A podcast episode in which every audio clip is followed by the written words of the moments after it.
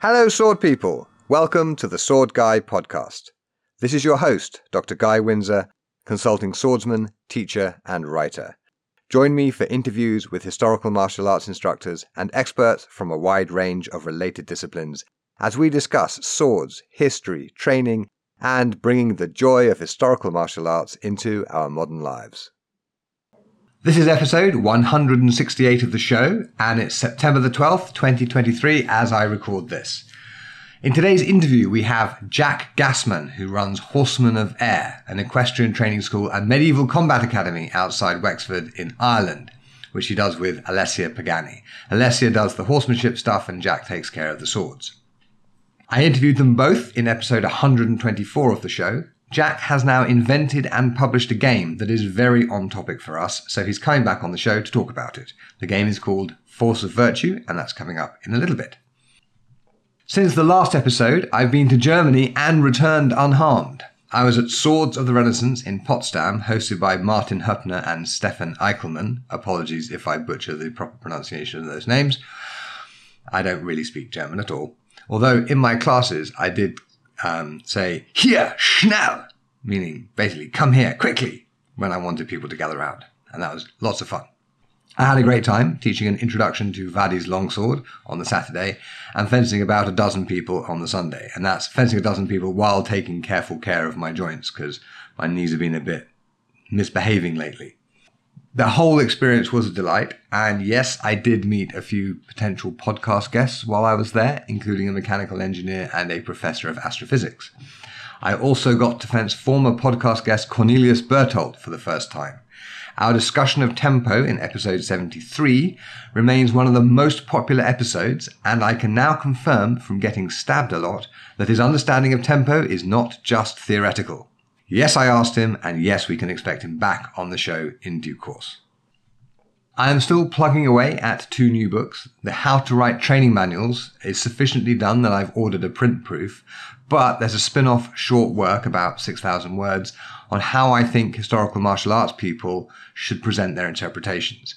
I'm debating whether or not to combine them or keep them separate. If you have strong opinions, do let me know.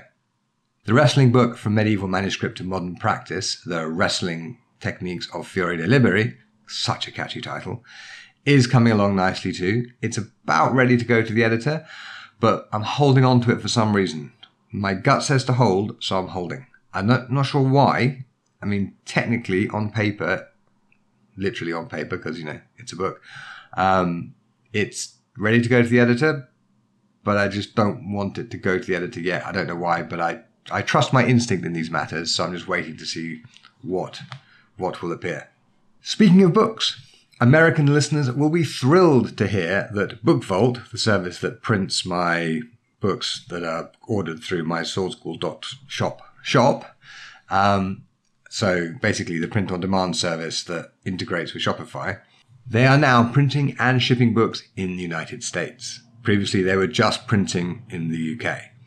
So this means that if you are stateside and order a book from swordschool.shop, it will be printed and shipped from there, saving you time and money. Hurrah! This as yet only applies to paperbacks, but it's a major step forwards. I'm hoping they will expand it to uh, deal with hardbacks as well. The issue, of course, is they have to find printers that can do the work to a reasonable standard and to a and with you know reasonable reliability and a reasonable time frame and they have to figure out deals with those printers and integrate with those printers and do things. It's very complicated.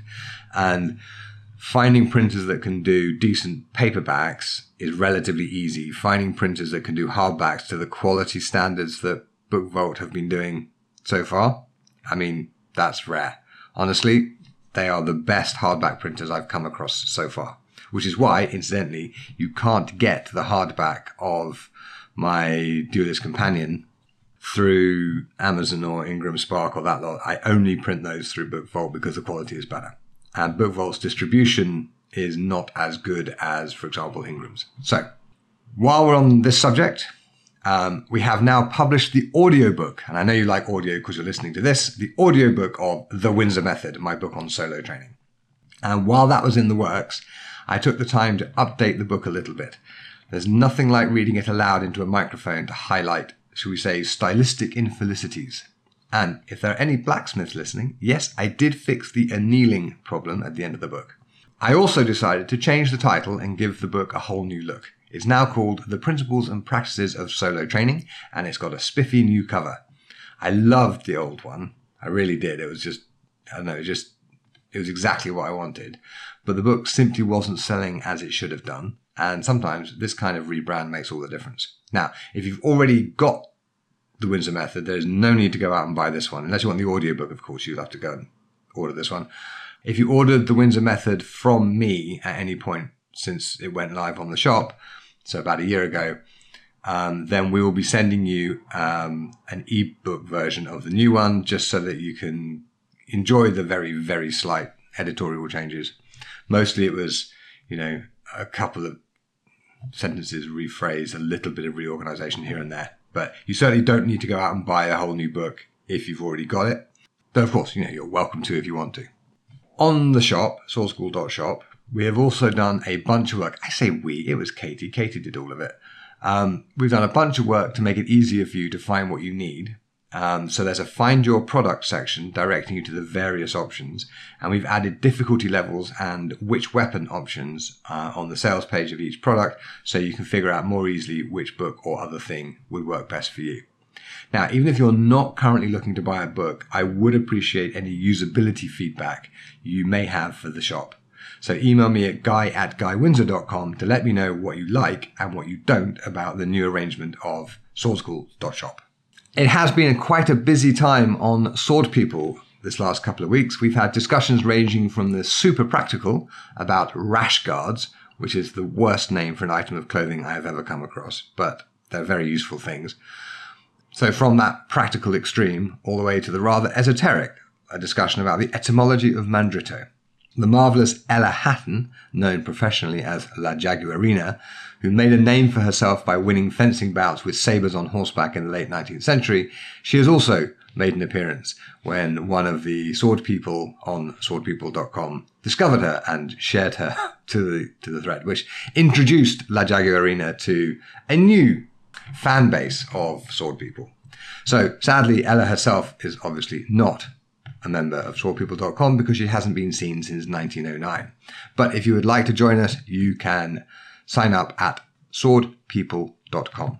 Now, without further ado, on with the interview. I'm here today with Jack Gassman, who runs Horseman of Eire with Alessia Pagani, which is an equestrian training school and medieval combat academy outside Wexford in Ireland.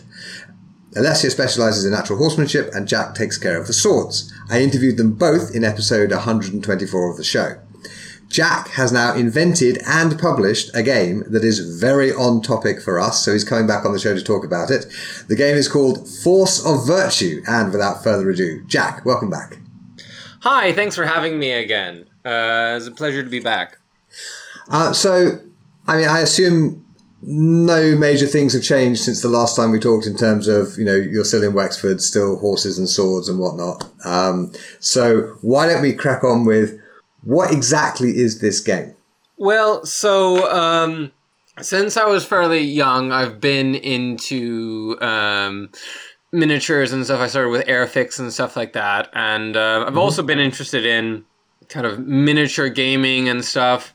And it's always it's always fascinated me to the mechanics and of it. I mean, we didn't have any where I where when I was growing up in Kansas, we didn't have like any uh, real gaming close to us, so we just scoured the internet for rule sets um, that were free downloadable, and then ended up making our own and toying with the stuff. So we started very early toying with rule sets, and I always found it a really interesting thing to sit down and think about how something works, why something works this way, not that way, and how to abstract it into a system that works together mm-hmm. um, and valuing trade-offs etc so that was always like from early young i think the first one i did was like as eight. I called the Manevan convention. I thought it was very clever as a name. Um, but then as i started doing more research into the context of hema um, rather than and I kind of like as I got into HEMA and started getting more active, I, I kind of the miniature gaming kind of petered off. Uh, um, So hang on, just just a quick interjection. What is miniature gaming? Ah, okay, yeah, of course. So uh, when I say miniature gaming, um, that may if anybody's familiar with uh, Warhammer or anything like that, it's similar, but on a most basic level, it's you have miniature, you build yourself like a almost like a railroad uh, model terrain board. So it's a small, Okay. scaled down battlefield. So, so you build a model of a terrain or battlefield. yeah, okay. battlefield or a Yep. city or whatever, and then you get little miniatures, and oftentimes, usually you'll paint them, um, because you're an aesthete like that, and Okay. then you have rules on, you know, moving them around, them fighting each other, what happens if one interacts with another, all Okay. those kind of things. So it's it's a bit like a um, uh, a version of Risk Okay. without moving things between countries um, or like a, So and, and it goes into a lot more detail as to the Yes. actual Yeah. movement of troops and whatnot. A exactly. okay. So everything goes into. There's usually rules on how fighting works, rules on how movement works, all those kinds of uh, things. One, what the, what is a victory? What is a loss? Uh, and there's you know there's an entire kind of ecosystem on how these things can work.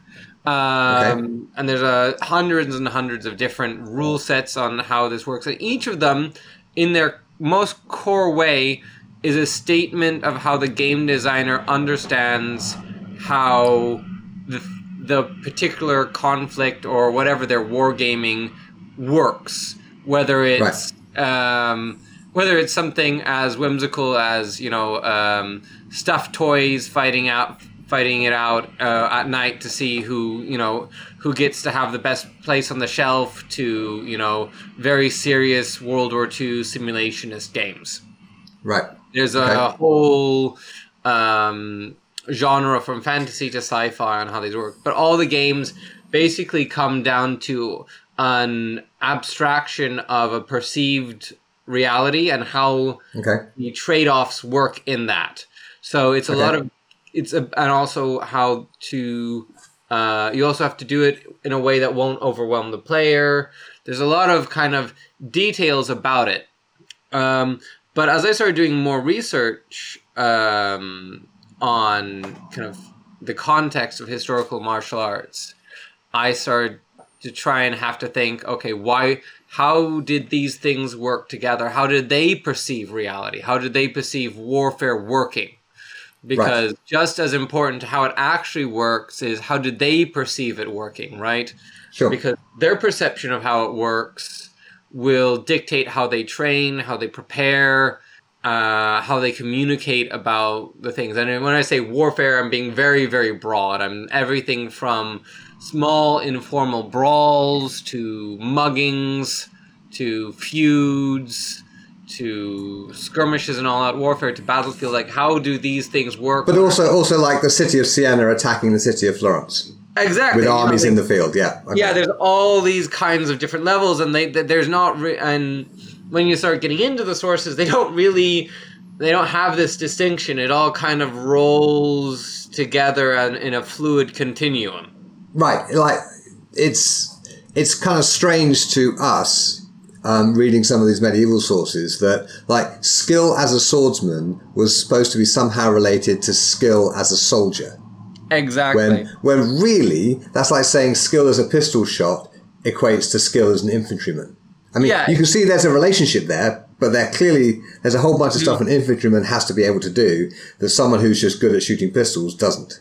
Yes Like like march long distances and then be able to fight at the end of it. For instance, exactly you know you know if you can't get there in at the right place at the right time with all your kit then how good a shot you are kind of doesn't matter Exactly. Um, so, um, yeah, as I started doing all this research to try and understand it, I, I, I kind of needed a way to um, index my research and create a working model to Mhm. see how it would work. Um, and if all these pieces that I'm seeing fit together in a logically coherent way, which you know when I write if you write, just write it down on a paper, finding the relationships between how these things work uh, and quantifying that becomes quite is quite cumbersome and hard. Okay, can you? This is I'm imagining for um, a a normally informed listener. This is going to be very hard to follow because it's very abstract. Can you give us a concrete example of what you mean? Okay, so for example, a very basic question: Why would I take what? Why would I take a halberd over a pike? Okay. Um, what is the? Why would you? Uh, I mean, the, the first que- the first thing would pro- is reach, right? Okay. Um, and then a, a pike would has more reach than a halberd, but a halberd has less reach, but it has a little bit. It the cutting power involved in a halberd has the potential to create a lot more damage. Is Really? one way of quantifying that and looking at it. Now, there's al- of course a lot of techniques also that you can do with halberds that you might not not, might not be able to do with um, uh, a pike, but there's also techniques they can do with pikes that can't really do as much with halberds. So there's a Right. bit, you know, um, there's a there are those kind of interactions. The other things things are like um, what would be the advantage of having a more experience spending more time trying to make your troops braver versus better fencers for example what would Okay. be the you know these kind of why are they so focused on uh, why are they always in the sources talking basically about um, bravery and confidence? Why is um, why are things like uh, religious faith so considered so important for military fighting people at the time? There's a and when you go into the different sources that you know they they, they kind of you find hints here and there and you start to see how these things might fit together. For example the um, the question of kind of like religious faith in um, the uh, for fi- fighting men of, of the time or fighting people. Um, if you read uh, Nic- uh, Niccolo Machiavelli's On War, he has an interesting point on uh, that he considers if troops are more religiously devout, they are more they have more faith in themselves and their commanders and prevailing in victory and therefore more easily led and more confident in their actions in warfare Okay. That makes sense. you know so that you know and whether or not that is actually true it becomes an interesting data point in how they viewed warfare Sure. right um, so uh, or the concept let's go, we can go he uh, continuing with machiavelli uh, one thing that's you know integral to this this game is, is the concept of virtue or more in a machiavellian sense virtu which he considers them different. Virtue is just moral strength uh, and will to do things for um, machiavelli. But for the rest of uh, the world at the time, there's this co- the, the concept of virtue, uh, and we have, ex- for example, also Fiore's four virtues of a fencer, right? And Yeah. how much you have those virtues defines what you can, at, what you are going to be better at as a fencer, right? Absolutely. right? And when you go down to um, descriptions of combat or warfare in chronicles of the time or going back throughout the middle medieval period, what you find that's very interesting is they don't really care about exact armaments or dispositions or logistics in the same way that later accounts carry on about it. What they um, like Na- Napoleonic stuff, it, you know, they, they tend to talk a lot about, you know, lay wh- where these troops were formed up and whose troops were where exactly and what, you know, groups were involved in the fight and, um, you know, what the weather was exactly like and this and that. Um, and then morale tends to become a kind of a, a distant consideration. Um, Okay. or- and this contrasts with the earlier sources. Which is they all cut they start with you know the character and disposition uh, and the more the the mindset of the troops seem cut takes center stage Okay. they'll always talk about so and so so and so's troops were stalwart in their defense or they were audacious in the charge or they did this or that because they did this thing because they were being overly prudent or they did this thing because they were uh uh Not were- prudent enough, perhaps. not prudent enough perhaps exactly you know or they were they were stoic or they weren't or they were too stoic and uh, didn't leave in time etc so the mindset and the, the personalities of the commanders and the troops seems to take center stage Okay. And the lack the the amount of bravery or morale or the lack of it tends tends to take center stage it's much more focused on intangibles Okay. Um, so how does this play out in your game? yeah so for in the game um, it's called for force of virtue because the core thing is you have your um, officers that we call capos they are the ones who command troops Okay. and they have um, atta- you you use a, you you attach to them a certain amount of the four virtues. So uh, you have points of virtue for prudence, audacity, fortitude, and uh, celerity, which we say speed just for ease uh, ease for the uh, Sure. reader. Um, but as when you take ac- order actions in the game, or you take actions like move or shoot or fight, you spend virtue from that uh, capo in order to do it. Oh, I see. So, so if I have lots of boldness as a capo, and I make an attack, that attack is going to cost me some of my boldness. Right. So yeah. Okay. So I have a I have a pool of virtue on my officer, right? And I can choose to use as many of that bo- of those virtues as I want to do that action. So each for each virtue I choose to take, I roll a die a dice of that kind, and then I pick the result for what I want to do based off that uh, Okay. uh, out of those virtues rolled. All right. So, so each player has multiple capos. Yes. So, So why, why don't you just take us through the, the the overall sort of elevator pitch for the game itself and how it's played? Okay, so um, the way that the game is basically you're commanding a small warband of 1 to 15 men in the streets of Rome in 1492 as the Borgias are kind of taking over and ascendant. Because that Okay. was the, the easiest place to do it and the most fun. Uh, Rome, medieval Rome at that time is a crazy place. And you use cards to construct your warband. You choose how everything works, how many officers you have, how many troops, how much virtue the your officers have, what they're armed with, etc. So you are doing the same thing as a medieval command uh, warband uh, par- um, company leader at that time, choosing the d- details of training, equipment, morale, etc., and trying to figure out how that works in the new context of warfare at the period. Okay. So, um, how how is the, the how are those choices limited for the player? Because I mean, you can't just say you can have as much of any virtue as you want and all the weapons you like. There has to be some kind of Yeah. restrictions. So each player um, plays the game to a certain number of cards.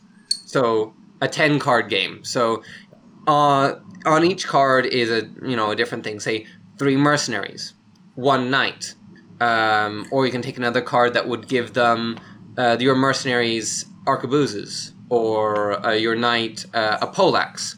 Um, or extra, you can cards also give your capos virtue, so you can choose how much virtue they have. You can also give them special rules um, for the Swiss. You know, uh, for the Swiss, you know, they have lots of cards to make them better fighters. The Condottieri have lots of sneaky cards, like to poison an enemy officer so they're less effective during the battle. I, are you suggesting that Italians are sneakier than Swiss? um, the view on warfare at the period was that Condottieri were a lot more tricksy than Swiss. Swiss, Yeah, and honestly, that that was I was I was being a little bit disingenuous there. Yes, of course they bloody were.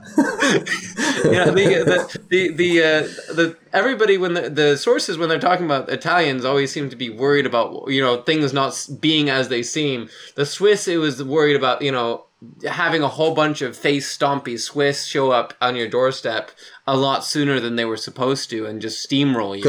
Because those fuckers can march.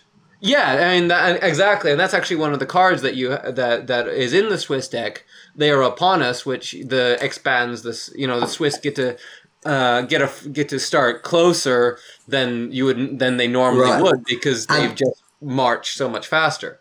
And there's good reason why the Pope picked like the Swiss guard to guard him in Yeah. the Vatican. Like you, you do not want to mess with the Swiss guard.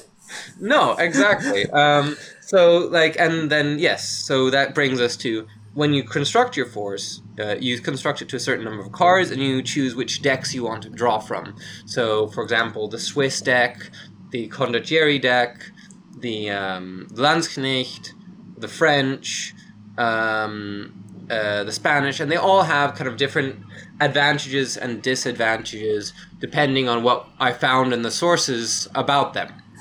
Okay, I have a question. So your nation decks are Condottieri, Swiss, French, Spanish, and Landsknecht. Now, Swiss, French, and Spanish are national identities, but Condottiero is like a job title in Italian, and Landsknecht is a job title in German. So Yes. why do the Germans and Italians get job titles, and the Swiss, French, and Spanish get nationalities? Um, Italian, the condottieri and Landsknecht are kind of uh, are private armies for hire, and are a little bit separate from how things work. The the Swiss, how we wrote them in the decks, you could argue are kind of specialized around the the more foreign Reisläufer, but it we feel the Swiss deck really represents both kind of the foreign Reisläufer and the Swiss fighting at home decently. Um, but for Condottieri, we also we wanted to differentiate that from the Venetian Marines that we might be doing later on, and in Germany we hope to to do decks for German free cities, um, the kind of lower nobility, and also the German peasants' rebellions. So, giving it Okay, so you're leaving yourself room for more Italian and more German decks. yeah right. So I don't. Okay, that makes sense. Um, we might for Spanish we might do a specifically conquistador deck. We'll see. Um, Okay. French, I don't know. Um, but for now, that's kind of what we went with. In later editions, we might rename them. Who knows? Okay. Um, Uh, so um, now tell me about the character decks. How do they work? Yes, so when we're, you're building your force, you have access to the nation decks, which are, you know, for the nation, give the specific troops and everything like that. But you also have kind of subcultures that show up in uh, warfare of the time. So you have things like um, the one character deck is Dogs of War, which is kind of your dastardly mercenary types, and you see a, um, a lot of accounts of mercenary bands that are just known for being both very veteran and also very brutal, um, and just fearsome and and um, and terrifying. Um, so that that that if you add a char- that character deck to your force, it kind of gives them that flavor. Um, Okay.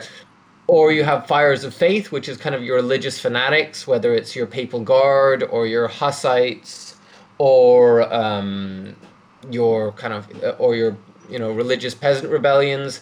You have the ability to kind of go into those, uh, and then you also had you have Bred to Battle, which is kind of like your your um, peasant smashing knights. You have like a lot of these kind of like Bayard, a lot of these very old style adhere adherers to the kind of chivalric ideals who come from a very aristocratic background and kind of profit from that in that way. And then uh, you also have um, Renaissance man, which is kind of like your modern humanists looking back towards um, Roman ways of warfare and also incorporating modern scientific discoveries at the same time. So it allows you to kind of give the flavors of the different kind of uh, Oh, and by modern scientific discoveries, you mean modern for 1492? yeah modern for 1492. Yeah. No, no. Okay. So um, like Im- improved gunpowder, um, kind of uh, and um, more uh, also kind of better education, um, ability to speak more languages, etc., which might come in handy accomplishing Okay. certain objectives, etc. So how, how does the game actually play? What Yeah. do you do? so you you choose your your your what we call a warband um, uh, out of the cards, and then you choose a mi- you uh, you generate a mission to play, and usually there's an objective you're trying to achieve. Like what? Um, yeah, could be disable a can uh, destroy a cannon while it's disabled, um, or convince some uh, um, someone to open a open a door, or in Renaissance Rome, silence a Convince someone. Hang on. Convince someone to open a door. Right. For uh, for example, um, let's say a mayor, uh, you're trying to gain access to a town, and you want to convince Oh, the mayor to open a, oh, you know, or you know, you are trying to convince a servant to open the back door so you can go in and ransack his master's house. Okay, know, so it operates at all sorts of different scales. So you, you could be Yeah. doing like house robbery, or you could be taking over the Castel Sant'Angelo and putting the Pope under pressure. Yeah, right. So they they're all very Okay. kind of like, um, but it's all very small scale. So it, depending, it- it's all very kind of commando raidy. The small scale warfare that you do find a lot in in, in sources of the time. Okay. um, small groups doing things, um, and it could be any something very small and very silly. It could be an artist trying to recover um, a piece, uh, an art piece that uh, his patron hasn't paid for yet. Uh, ah, okay. you know, which which which is one of the accounts that you do find. Uh, or uh, a cardinal trying to take an art piece that he doesn't want to pay for, um, which you find in Cellini's auto- autobiography. So it you know they it, it, scales to a lot of these different kind of levels that you that you want to represent, which was important to me Okay. in the design. So hang on. So the player, the player will come up with these Yeah, scenarios and then use your gaming mechanics to play through the scenario. Is that right? exactly. Right. So there's in the, Ah, okay. in the rule book there's a little ch- there's a little table with where you can roll up different objectives and different ways you might be deploying and where the objective might be and then you come up with the narrative of it or you come up with an, a scenario or an idea that you want to try and then you play it through Okay. And so what you're actually selling the customer is some cards and a book to tell you how to play them to basically create any kind of small unit adventurousy gameplay that you like in that Yeah. sort of period. Yeah. Ah, okay. So so it's extremely versatile. oh yes yes so as we wanted That's really cool. to really.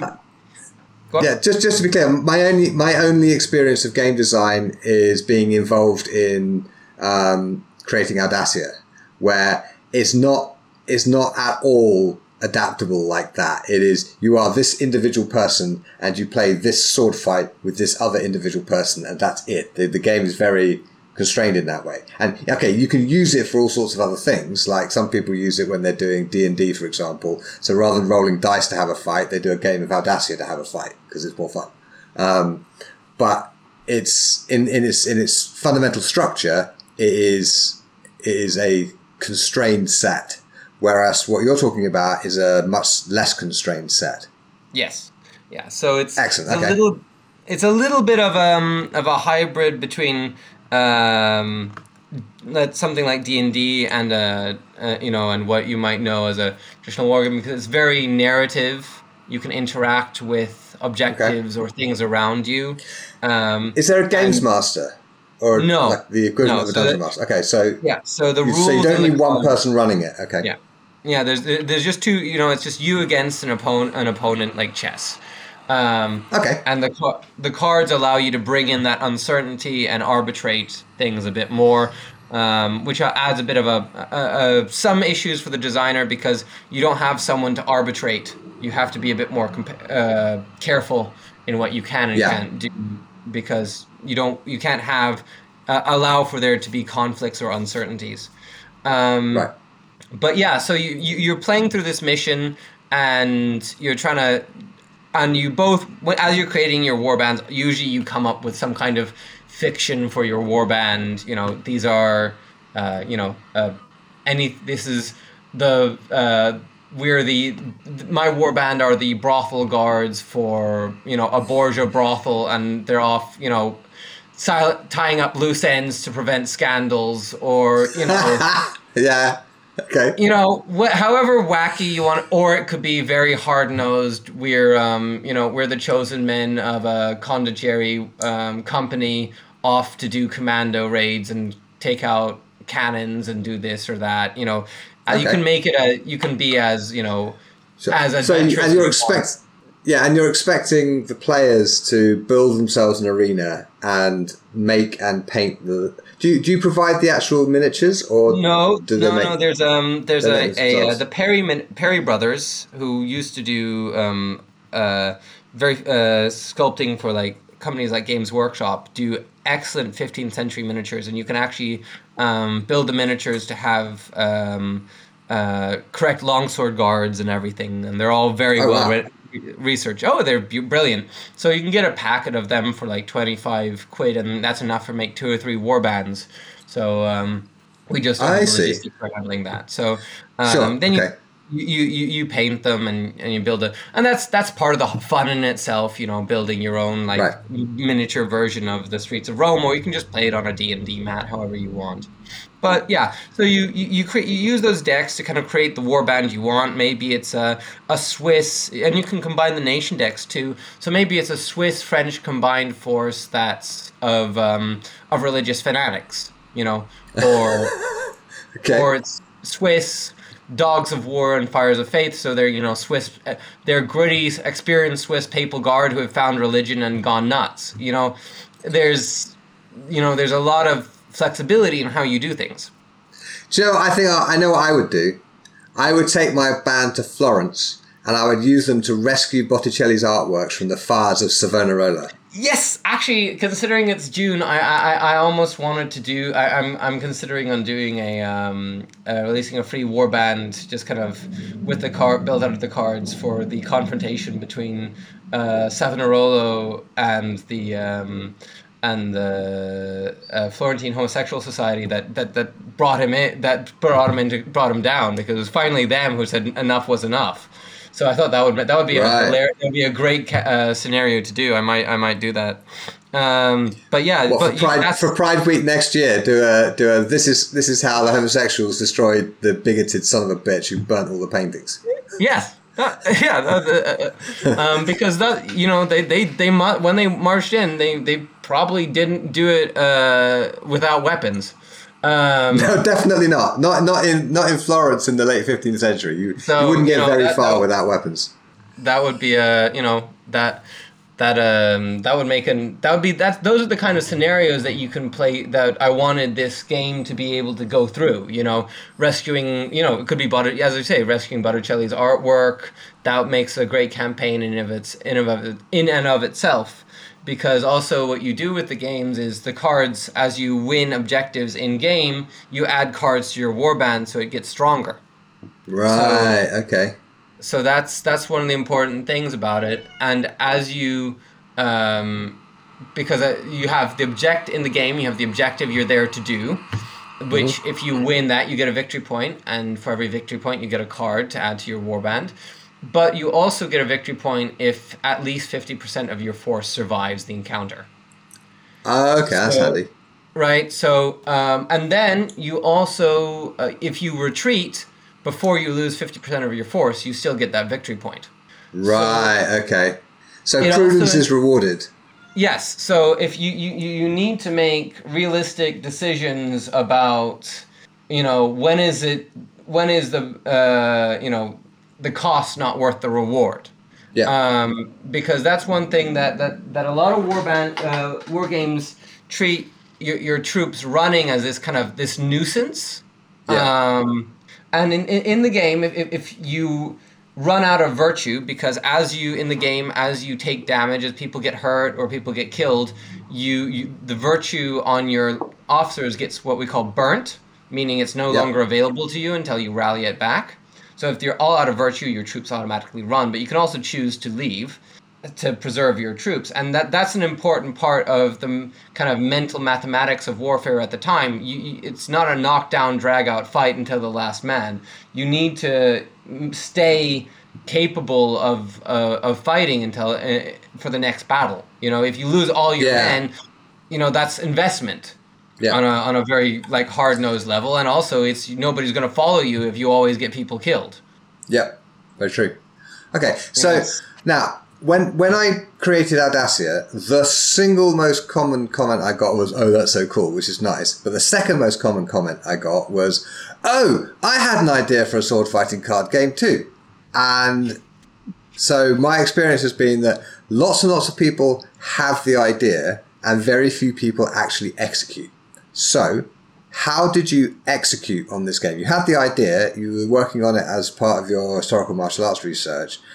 How did you take it from an idea and some scribblings on paper to something people can actually buy? Well, so yeah, um, uh, a, a long process with a lot of mistakes. Um, So it's always the way. me and my brother. Do, yeah. So and I should also point uh, say that you know this was not a solo thing. This was me and my brother doing it. Um, he's Right. he's currently in the military in some top secret location in the Swiss mountains, so he's unavailable for comment. Um, so, but we, we, we play we play tested it together um, for for quite a while. Um, I've been working on this since 2012. I think. Okay. Um, so we and just chipping away and adding stuff from my research, and um, we play tested it, got the basic stuff, started adding things. The virtue idea, act, adding the virtues, actually came back on the way back from HEMAC Florencia in 2014. But um, around the um, at the start of lockdown, I kind of um, we I showed it to a few people, and they'd all been like, "Yeah, yeah, you really should pro- publish this." I was like, "Okay, but that's a lot of work." And It then is. during lockdown, over lockdown, I uh, I decided to do it. Um, and like, why not? And then just started play testing with a bunch of pe- bunch more people over um, over kind of online uh, tabletop simulators like Roll Twenty, etc. And you know, then we went, okay, there really is something here, um, and we started iterating on it. I started making a um, writing the rule book. Um, then we started. Uh, we made the card layout in um, Google Docs, which was Okay. a bad Yeah. idea, but we did it anyway. That's terrible. Um, yeah. uh, uh, you know, uh, Google Docs drawings. Um, we made it work. Um, we are now going to have to redo more than 300 card files. They you when you look at them, you don't really realize that they look that they were made in Google Docs, which is for the Okay. best. But the Yeah. mistake, the uh, the so it, it works actually on a, on a visual level. It works. The problem is that each card is an individual file and needs to be altered individually. Okay. So, hang on. you ever Pe- want Are people are, are are people making are people buying physical cards or are they buying things to Yeah, print out at home? they're all physical cards, so they're print, Okay. they're print they're printed cards. So Okay. um, we you know we we we, uh, we solved all the we. Long story short, we brought in one of my co-instructor who's a gra- graphics designer uh, to fix the mistakes that I the, the dumb stuff that we did. Um, Okay. Bless his heart. Uh, um, but uh, a lot of thing, a lot of things got went wrong, got fixed, did it did it differently. We um for um there's a lot of rules tweaking that we did. Um, for the we brought in um, James Hewitt, who is the designer on a couple of major Games Workshop games, um, to help kind of review the rules and and, and and re- do, do help with rewrites and stuff. So we brought in some professional help there as well. And um, we were doing it. One of the playtesters was um, Jay Maxwell from Tempus Fugitives, and he's asked, base like, do you, would you like us to publish it, Tempus Fugitives? And we, and we thought So about is that it, is that a games company? and we said yes. so is, is Tempus no, Fugitives no, Tempus Fugitives. is It's um, temp- it's also known as Tempus Swords. It's a HEMA gear manufacturer that also does books. oh, okay. Oh, right. Okay. I'm I'm, I'm wondering why I haven't heard of them. um, um, yeah, the, I mean, they do a lot of really good, good stuff. Um, uh, they do Okay. excellent gorge, um, gorgets and stuff like that. But yeah, so they um, they publish a lot of uh, a lot of HEMA books. Uh, so, and Jay is a very good fencer, does bolognese and stuff like that. Um, or bolognese, I should say. I should be. Um, but anyway, um, so yeah, he he offered to print uh, to publish it. So we um, we finished, you know, finished it up. We did a kind of a bit of a launch in March at a small castle here in Ireland. We did a bit of a a, uh, a um, event for the people who had helped m- major people who had helped play test it. That was our kind of last little tweaks, and then Okay. we launched at Salute, which is a big games con in England, uh, end of April. Cool. Okay. Excellent. Um, so so you've got basically you hired some professional help to kind of tweak the rules, and you got someone who knows about graphic design to do your card graphics, and then this company Tempus Swords or Tempus Fugit, um, they actually did the publishing for you. Yes. Okay, that's very sensible. I mean, that would have saved us an awful lot of work if we'd done that with Audacia, but there wasn't there wasn't really anyone offering to publish it for us, so we went and did it ourselves, and yeah, it was an absolute nightmare. But I, yeah, I, I. I can imagine. I can imagine. There was a there was a lot. There was still a lot of. Um, I mean, big. They, they were all all fairly small stuff uh, operations that were helping anyway. So there were still you know issues, and there were a lot of teething issues. But um, that's one reason why we didn't go with a Kickstarter. Um, we wanted Right, to go okay. straight publishing because we wanted. We might do a Kickstarter in the future. In fact, the next decks that we are doing are probably fencing master decks which by the time this is okay. released, we might be going into a, fen- uh, a, uh Kickstarter on. So we're probably doing at least Fiore, Lichtenauer, and the Bolognese Dar- Dardi School as character decks that you can add to your warband to kind of show that they have been trained under those um, under those uh, schools. Do, do you expect But, um, those to actually result in sort of what's the best way to put it? Do do you expect that to create um, a situation in which, for example, your opponent has a Lichtenauer person and you have a Fiore person, and then they interact in a way that actually represents those systems, or is it more Yes. represents sort I of mean, the that's the- spirit and style of those systems? I mean that that is the design goal that that they interact in way in ways that is consistent with the traditions. If they don't, then I've done Okay. a bad design job. Um, Okay, but on, but if you're not if you're not actually prescribing individual sword strikes, how do you make that work? so, I I guess I'll go into um, go go into the how combat works in the game. Um, Okay. So, you know, we go with, we went back. Um, you have as the basic concept of the game that you have um, actions, which is how many actions in a, a a model can do in a round, and a round is basically from uh, the game works in rounds. So during over a round, you take an action with some of your troops, then I take an action, and then you take an action, and then I take an action, until both of us have done as many actions as we can, and then both uh, both of us pass, and the new round begins.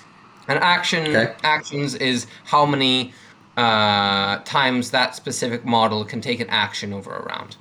Um, faith is how many time how many virtue dice it can use over a round.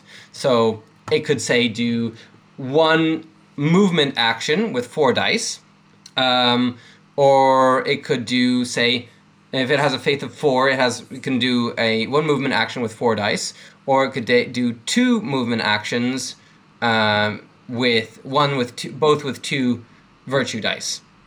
So you can you have to decide Okay. how, where, you- where you lay your uh, kind of how you Well, divvy up well- your dice. But what has this got to do with the differences between Fiore and Longsword and Lichtenauer and Longsword, just to take two examples? Well, because how each uh, system m- focuses on either improving, focuses on improving how much virtue, the bravery, the ability to do specific things, um, or clever ways to multitask and split your attention because in the co- combat you decide to either put dice into attack or dice into defense. So you're always, as you're fencing, you're always um, div- dividing attention between offense and defense. Okay. Right. So how does that? So- how does that? How do you distinguish between? Because Fiore does that and Lichtenauer does that. So how do you just? Those, So those aren't the- different between those systems. No, no, no. That, that that's core. That work. That's that. How you divvy up between uh, Yeah. divvying up attention between attack and defense is how Yeah. combat works in this game, wherever because that's Okay. a universal of combat. Yeah, yeah. How you deal with that and how what where you lay your strengths and weaknesses are kind of di- um, is how a system works. Currently, what we're looking at, I mean, the the both decks are currently still in development. They're not really finished yet. But currently, the Okay. the way Lichtenauer is shaping up at the moment is it's much more focused on creating um, people who are good at specifically at using long swords Okay. in and out of armor um, and doing single actions that are very powerful that are very strong but can also go very wrong and okay. um, but and they're not and there's not a as much of a focus on improving the overall stats it's just very complex technical things that are kind of fragile Fiore and there's not many fo- much focus. Uh, there's in the deck. There's each deck has a fencing master card or two and a student card. The Swi- the Lichtenauer card currently has you know at the moment an initiate, um, whereas the F- Fiore deck has knights that are studying under under the Fiore master so you can bring knights with you. The Fiore deck has a lot more different options as far as um, hidden techniques that might come out. Um, Okay. And for example, because it has to be in there, his uh, his pepper spray poleaxe, Okay. um, his extendable poleaxe, his Yeah, with the with the uh, with the rope tail thing. Yeah. yeah, yeah, yeah. The um, the mixed uh, longsword poleaxe is all, is also in there. Um, he has the he's uh, he has a, en- enhanced abilities to get through armor with Abrazare. Um, some of them do. Uh, Ah, okay. Yeah, yeah, he has, and they the different specific thing, uh, different ways to use specific virtues in Gioco Largo. Um, Gioco Stretto, he as he attack, as you you can use that card to basically instead of just generating one hit that your opponent has to roll an armor save on, you can generate two hits. Because one thing that Fu- Fiore often does in Gioco Stretto is he both di- he both both disarms and stabs you. He both kicks yeah. I mean, and thrusts you. You know, he's always Yeah. creates a two pronged threat, right? Whereas, so it's about generating more threats, more things that can go wrong. Gioco Largo is a little bit more tricky, but keeping you safe at the same time. Um, the uh, So what I'm getting from this is it's your your sort of impression of the systems is is what's creating the differences in the deck rather than specific technical differences between the systems. no, no, yeah, you, you can't go into specific strikes as Uh, much. That's what I was thinking. Yeah. Okay. Yeah, so it also depends a little bit. We did have. We, I've had a brilliant idea. I, I've had we we should we should do a collab, right? Because I've got Lichtenauer decks for my Audacia game. So if people want to do that, they can play this game. Yeah, And then I when mean, they get to the point where they're having a sword fight, if you've got a Fiore deck, you get I don't know Galeazzo for can- example, and if you've got Yeah, a you- Lichtenauer you- deck, you've got Nicodemus, and you can. Yeah, yeah, you could start. You could start. The, that you could start the game with a with a duel between the two between the two masters, Sure. and then however that and then the every all the war band the war bands pile in outside after it. That would definitely that would Yeah. definitely be fun. Or a judicial duel, and then the judicial duel spills over. Um, yeah. yeah. So that I mean that that um, so yes, it's it's a little bit more abstracted and impressionistic, which you have to kind of do a little bit at this level because you're dealing with, you know, multiple people and um, I don't. If it was a role playing game, I might go into in a straight role playing game. I might go into individual strikes, but honestly, at the at the level it is, I, th- there's other things that go Yeah, it's on not because practical. also yeah, it's not practical, and you also don't have the information that you know how which which weapon you which attack you choose specifically, or which technique you specifically choose. Is questions of momentum, angle, timing, relative distance. It's there's information that you would be asked to be making decisions about that you just don't have at that level of abstraction.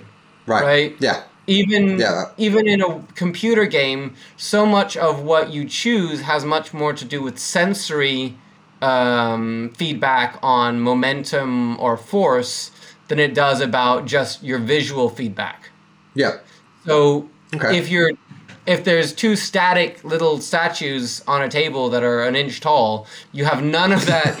you can't generate that. That's why the uh, the combat is abstracted to the level of you know how much uh, focus are you putting on defense versus offense because that's a question of you know the angle of your attack, the the timing, the distance you're launching from. All those different things are questions of of um, offense versus defense. How you hold the sword even is a question of you know optimizing for offense or defense. Um, so Okay, so so the game's been out. Okay, we're talking on 12th of June 2023, and the game's been out since April. Is that right? yeah. Okay, so how are the players responding to it? Um, very good. Um, it's it's fairly small and niche. So when we get Well, something, yeah. we tend to catch. We tend to catch them. Um, we've gotten a lot of critical response at the moment. Um, the uh, the smaller decks have come out. Uh, the the decks themselves have come out, but we're also um, shipping a uh, a starter box, and a lot of people have bought the starter box, but we've been having to wait for a couple tokens and few things to arrive to ship the the starter box. Um, Okay. So those should be shipping out next week, and that's where a majority of the players have you know put put things. But we've also had a lot of interest from uh, different YouTube channels that might be doing stuff on us. Um, uh, places, uh, various kind of industry magazines. There's been a lot of interest in it. It's just one of those things that takes a little bit of uh, of time to develop. Also, just by the fact that Sure. take, if someone's starting to collect, they uh, they start start by painting up their miniatures and doing all that. So that takes a bit of time to do of course they do. Yeah. you know so um, but they, so th- we're watching now as people kind of build up their own uh, their war bands and stuff like that we just actually this weekend had a um, uh, got invited to do demo games at a um, con in Rome that one of our players went and presented the game at and a lot it, was very it was uh, there's a, a great response from the people there because of course it's set in this edition is set in Renaissance Rome um, Yeah. and we, we may we'll, we'll branch out. Um, this it's just this current edition. We may hopefully we'll now be mo- uh, after this we'll branch out to um, War of the Roses, uh, kind of Germ Free Cities Germany, the larger larger Italian wars rather than just kind of skirmishes in Rome itself. Um, but yeah, it's, it's, so far there's been a lot of um, a lot of response, kind of like a, a, a slow kind of build up, which is usually how these things work. Yeah, excellent. Okay, so I'm one thing that because I don't do miniature skirmish gaming, I've never done it. So the the lead time of people buying the miniatures and painting them to become ready to play the game that seems like an awful lot of investment for someone to make. But I'm guessing that if they make if they get those those um, period characters from that place you said, and we'll put a link in the show notes. Um, and they've painted them, then they can use those same miniatures to play lots of different kinds of games if they're set in the same period. Oh yeah, of course, of course. Um, And you know that's the painting and and building terrain. Like everybody has their own different approach to the, to the hobby. You know, some Sure. people are fine with playing pe- with pennies on the floor and bookcase and and book stacks of books. Other people really want that. You know, uh, really enjoy painting up the miniatures in detail and creating the Yeah. You know the, the landscapes and stuff. So it re- it really depends how people want to do it, and you know. Um, for a lot of people, the painting is just as much part of the hobby as the gaming. Sure. Yeah, I, have a friend who lives sort of round the corner from here, and I'm currently helping him because I used to be a cabinet maker. I'm helping him build.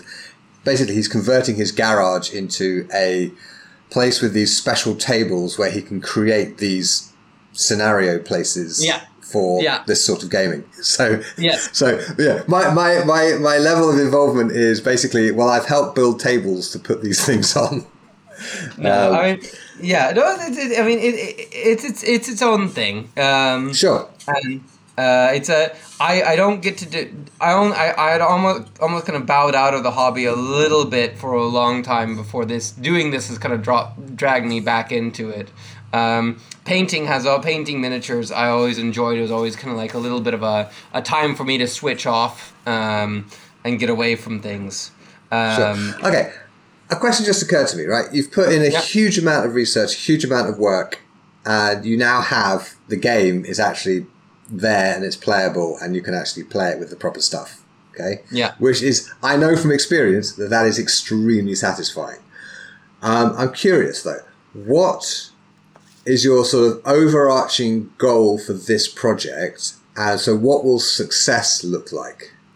Um, for me, um, I, I would love to see this um, be self-sustaining enough to go into a lot of different areas of you know the medieval uh, Renaissance Europe at this time, and kind of create a little bit of a you know a, a bank so we can hopefully you know get to things like doing the piracy in the Mediterranean, etc. So that there's that side of it where I get to just explore and re- and, and it fu- it kind of feeds and funds the, the research for doing more stuff and kind of indexing more things and adding it to the pile.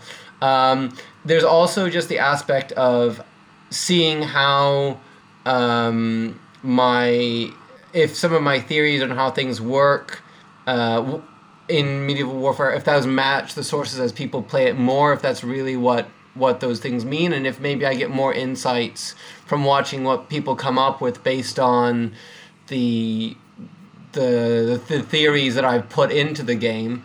Um, and then there's also just the fact that I'd love to see this become a way for HEMA people, for people who maybe aren't normally interested in the context of HEMA fencers, who maybe find it hard to get into the idea of concept and understand uh, of the context and understand it, um, to kind of get more into the context and see where these. Uh, So, so like a gateway drug for, for reading the history. yes. Excellent. Okay. And it just occurred to me that once you have your game mechanics, then there's nothing stopping you setting the game in, for example, Warring States period Japan, or China, or Africa, or India, or wherever else. So you could, those you know, people who are into, for example, Japanese martial arts might might take these mechanics and create a Japanese version of the game. Yeah, I mean that that would be great. I I would be. I've thought of that before. I I, I would want to talk to someone who actually understands warring states Japan a little bit better. Not because of I don't. I, not because I don't think that the mechanics would be able to represent it well, but because the mechanics are just as much based on a medieval understanding of how the world works. That's a very medieval European concept Which- of reality. Which may not translate. Which, if I wanted to, I I would much rather see a a game take up that space that was an equally interesting analysis of how warring states Japan understood warfare to work. Right. Okay. Yeah. Do you so- see what I mean? I mean, yeah, yeah. I mean, you could just stick it in Japan and change the names and stuff and sort of make it work. But what you'd be more interested in is someone who really understands like the mindset behind the warriors of the period and how they would think about it, and then basically Yeah. rebuild the game from that perspective. Yeah, because Yeah, I mean, although we although we've used the four virtues of Fiore, um, they're a little bit much. They're more, in a way more stand-in for the four humors, Okay. right? Because I mean, Yeah. the, the four humors are a bit odd to to when you say them, they don't make as much sense as prudence, humor, uh, prudence, audacity, fortitude. You know, Yes.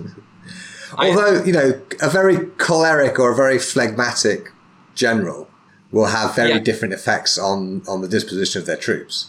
Exactly, but it's much easier for players to wrap their heads around. I'm using prudence to move, which means if Yeah. I get a crit success, I will be able to, to use. Uh, I'll get um, a, a cover save, um, or and if I f- make have a crit fail, I'll move away. It's much easier to say that than you know. Um, uh, phlegmatic. I know phlegmatic isn't, but yeah, you know, it's much easier to, for them to grasp those. Uh, okay, Sure. if I move with audacity and I crit fail, my troops will run straight forward. Or if I crit succeed, they will. Uh, they might have a chance of scaring the opponent. You know, those kind of things are easier to grasp. And yeah, that's the idea Sure. that you know, depending on what points of those virtues that officer has, he will command his tr- his troops will be complete, very different and do very different things well. Right? They can all do the same things, Yeah. but what they excel at and the kind of mistakes they will make will depend on the personality. Right. Okay. So I guess uh, the really critical, important question that I should have asked you earlier on is where do people go to buy the game? Um, you can find so go to masterstrokegames.com and Okay. you can find more information. Um, you can find a free tutorial campaign that you can play out and print just print out and play to get a handle on the game if you want to. Um, and then there's links on that website to Tempus Swords slash Force of Virtue where you can buy the decks themselves. But you can at M- Masterstroke Games you can find you know um, information and uh, free things to try out, and also um, once you if you you can also buy a PDF of the rulebook and then print out some free some free uh, uh, kind of card forces to try things out with. Um, Okay. so Before you, commit know, to to, to Yeah. buying the whole thing. Yeah, that's a good way to do it. Yeah, and uh, mean, it's it's it's a fairly um, as far as war games go, it, it's not very. Uh, it doesn't take much to get into it. You can either get um, you could if you want to be cheap about it, you could get one nation deck and the uh, one nation deck and the PDF of the rules for under twenty five quid. Um, Okay. or we or if you want to you know dive in for two play we have a two player starter set with all the tokens special dice five um, five decks because you also have the scenario deck which allows you to do things like oh that that that uh, that building is actually a crumbling ruin and it's raining so your guns are less effective add th- those kind of things in so the starter box has the scenario deck uh, two nation decks and two character decks in it with all the kind of um, tokens etc on top of that for, for 100 so you split that with a friend it's 50 each and then you have all the kind of deluxe options in it Excellent. Alrighty. Well, thanks so much for joining me today, Jack. It's been nice talking to you again. Thank you thank you very much Thanks for listening. I hope you enjoyed my conversation with Jack. You can find the episode show notes at swordschool.com forward slash podcast, where you'll find transcriptions, photos, videos, and links for this episode. While you are there, you can sign up for my mailing list and I'll send you a free copy of my Sword Person's Care package. This includes four ebooks and access to several of my online courses. And remember, go to swordpeople.com to join the only troll-free online community for sword people. And just a reminder that the new edition of the Principles and Practices of Solo Training, formerly known as the Windsor Method, is available at swordschool.shop. And if you are in America, you can get the paperback at least printed and shipped to you in America. So it's cheaper and better for everyone. Marvelous. Swordschool.shop for all of your fencing book needs. Well, maybe not all of them. If you're into, I don't know, German longsword or uh, small sword, I haven't done a small sword book yet, and so on. But, you know, Swordschool.shop, still a great place to go. And I would like your feedback about the usability upgrades that we've made to the store. And of course, I would like to thank the people who make this show possible, my patrons on Patreon. It takes time and money to run a podcast, and without them, I would have quit a long time ago. You can join us at patreon.com forward slash the sword guy for behind the scenes content to suggest future guests and priority access to my inbox. That's patreon.com forward slash the sword guy. And as ever, I need to thank Andrew Lawrence King for the Baroque harp accents that adorn the show, originally recorded for my Paradoxes of Defense audiobook project. Join us next time when I'll be talking to Dr. Rachel Whitbread, who is a historian and author. Her PhD from York University was on tournaments, jousts, and duels. She's the co author with Graham Callister of Battle Understanding Conflict from Hastings to Helmand, and she is currently working on a book called Duel Single Combat in Medieval England. We discuss, among other things, the Order of the Round Table, the Garter King at Arms, and what the seven Frenchmen did with the seven Englishmen in 1402. So this is very, very, very much on topic for this show. Make sure you don't miss it by subscribing to the show wherever you get your podcast from. And while you're there, please do rate the show. And if you have an extra minute, leave a review. It really helps. Most importantly, of course, if you've enjoyed this episode, please do share it with your friends, however that makes sense to you. Email them a link or put it on Facebook or wherever else you like. A personal recommendation is an awful lot more persuasive than just a review on the site from somebody you don't know. So if you've enjoyed the show, share it with your friends. Thanks for listening, and I will see you next time.